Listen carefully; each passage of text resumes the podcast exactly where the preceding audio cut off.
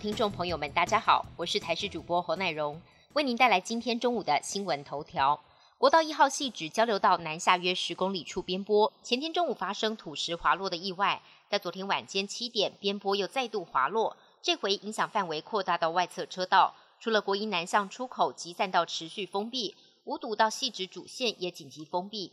由于天候不佳，抢修时间恐怕在延后，等于目前基隆南下往台北的国道只剩一条。今天一大早，国道三号就塞爆，有不少用路人直呼今天是最黑暗的一天。随着本土疫情稳定向下，指挥中心再宣布，从十一月十四号确诊者居家照护从隔离七天缩短为五天，也就是隔离满五天，不管快筛结果是阴或是阳，都可以出门。不过要向下缩到三天，则是不太可能。工位专家洪子仁解释。主要是因为确诊者大多要经过三点三天才不会具有社区传播能力。接下来的重点是新冠肺炎降级，从第五类降为第四类，变成是确诊后建议在家休息几天。而降级的关键指标，除了新变异株是否流行，也跟世界卫生组织什么时候把紧急工位事件解除有关。想要维持健康或积极减重，营养师提醒，除了少吃精制糖，还有一些食物其实都暗藏有糖陷阱，必须特别留意。举例像是甜不辣、鱼丸、香肠等等，以为是咸食不会加糖，但其实这些加工食品通常在制作过程当中，因为要增加风味口感，多少会加入一些糖。还有很受欢迎的传统小吃，像是肉羹、面线，在制作过程当中也是有加糖的。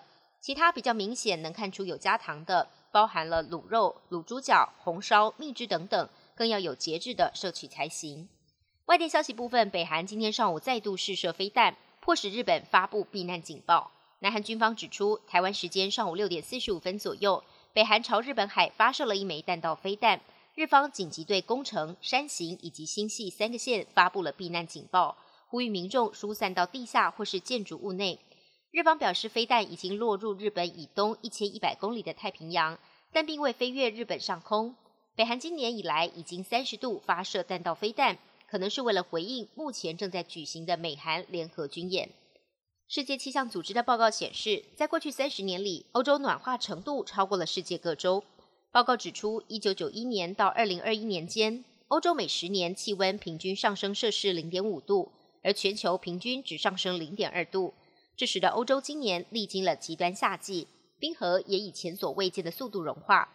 尽管欧盟在一九九零年到二零二零年间，已经将温室气体排放减少了百分之三十一，并计划在二零三零年减少百分之五十五，但依旧饱受升温所苦。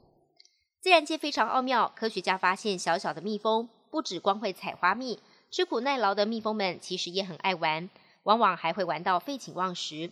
科学家放了一盘玩具球，结果蜜蜂们看到玩心大发，有的蜜蜂一天下来会玩个好几十次，就跟小孩一样。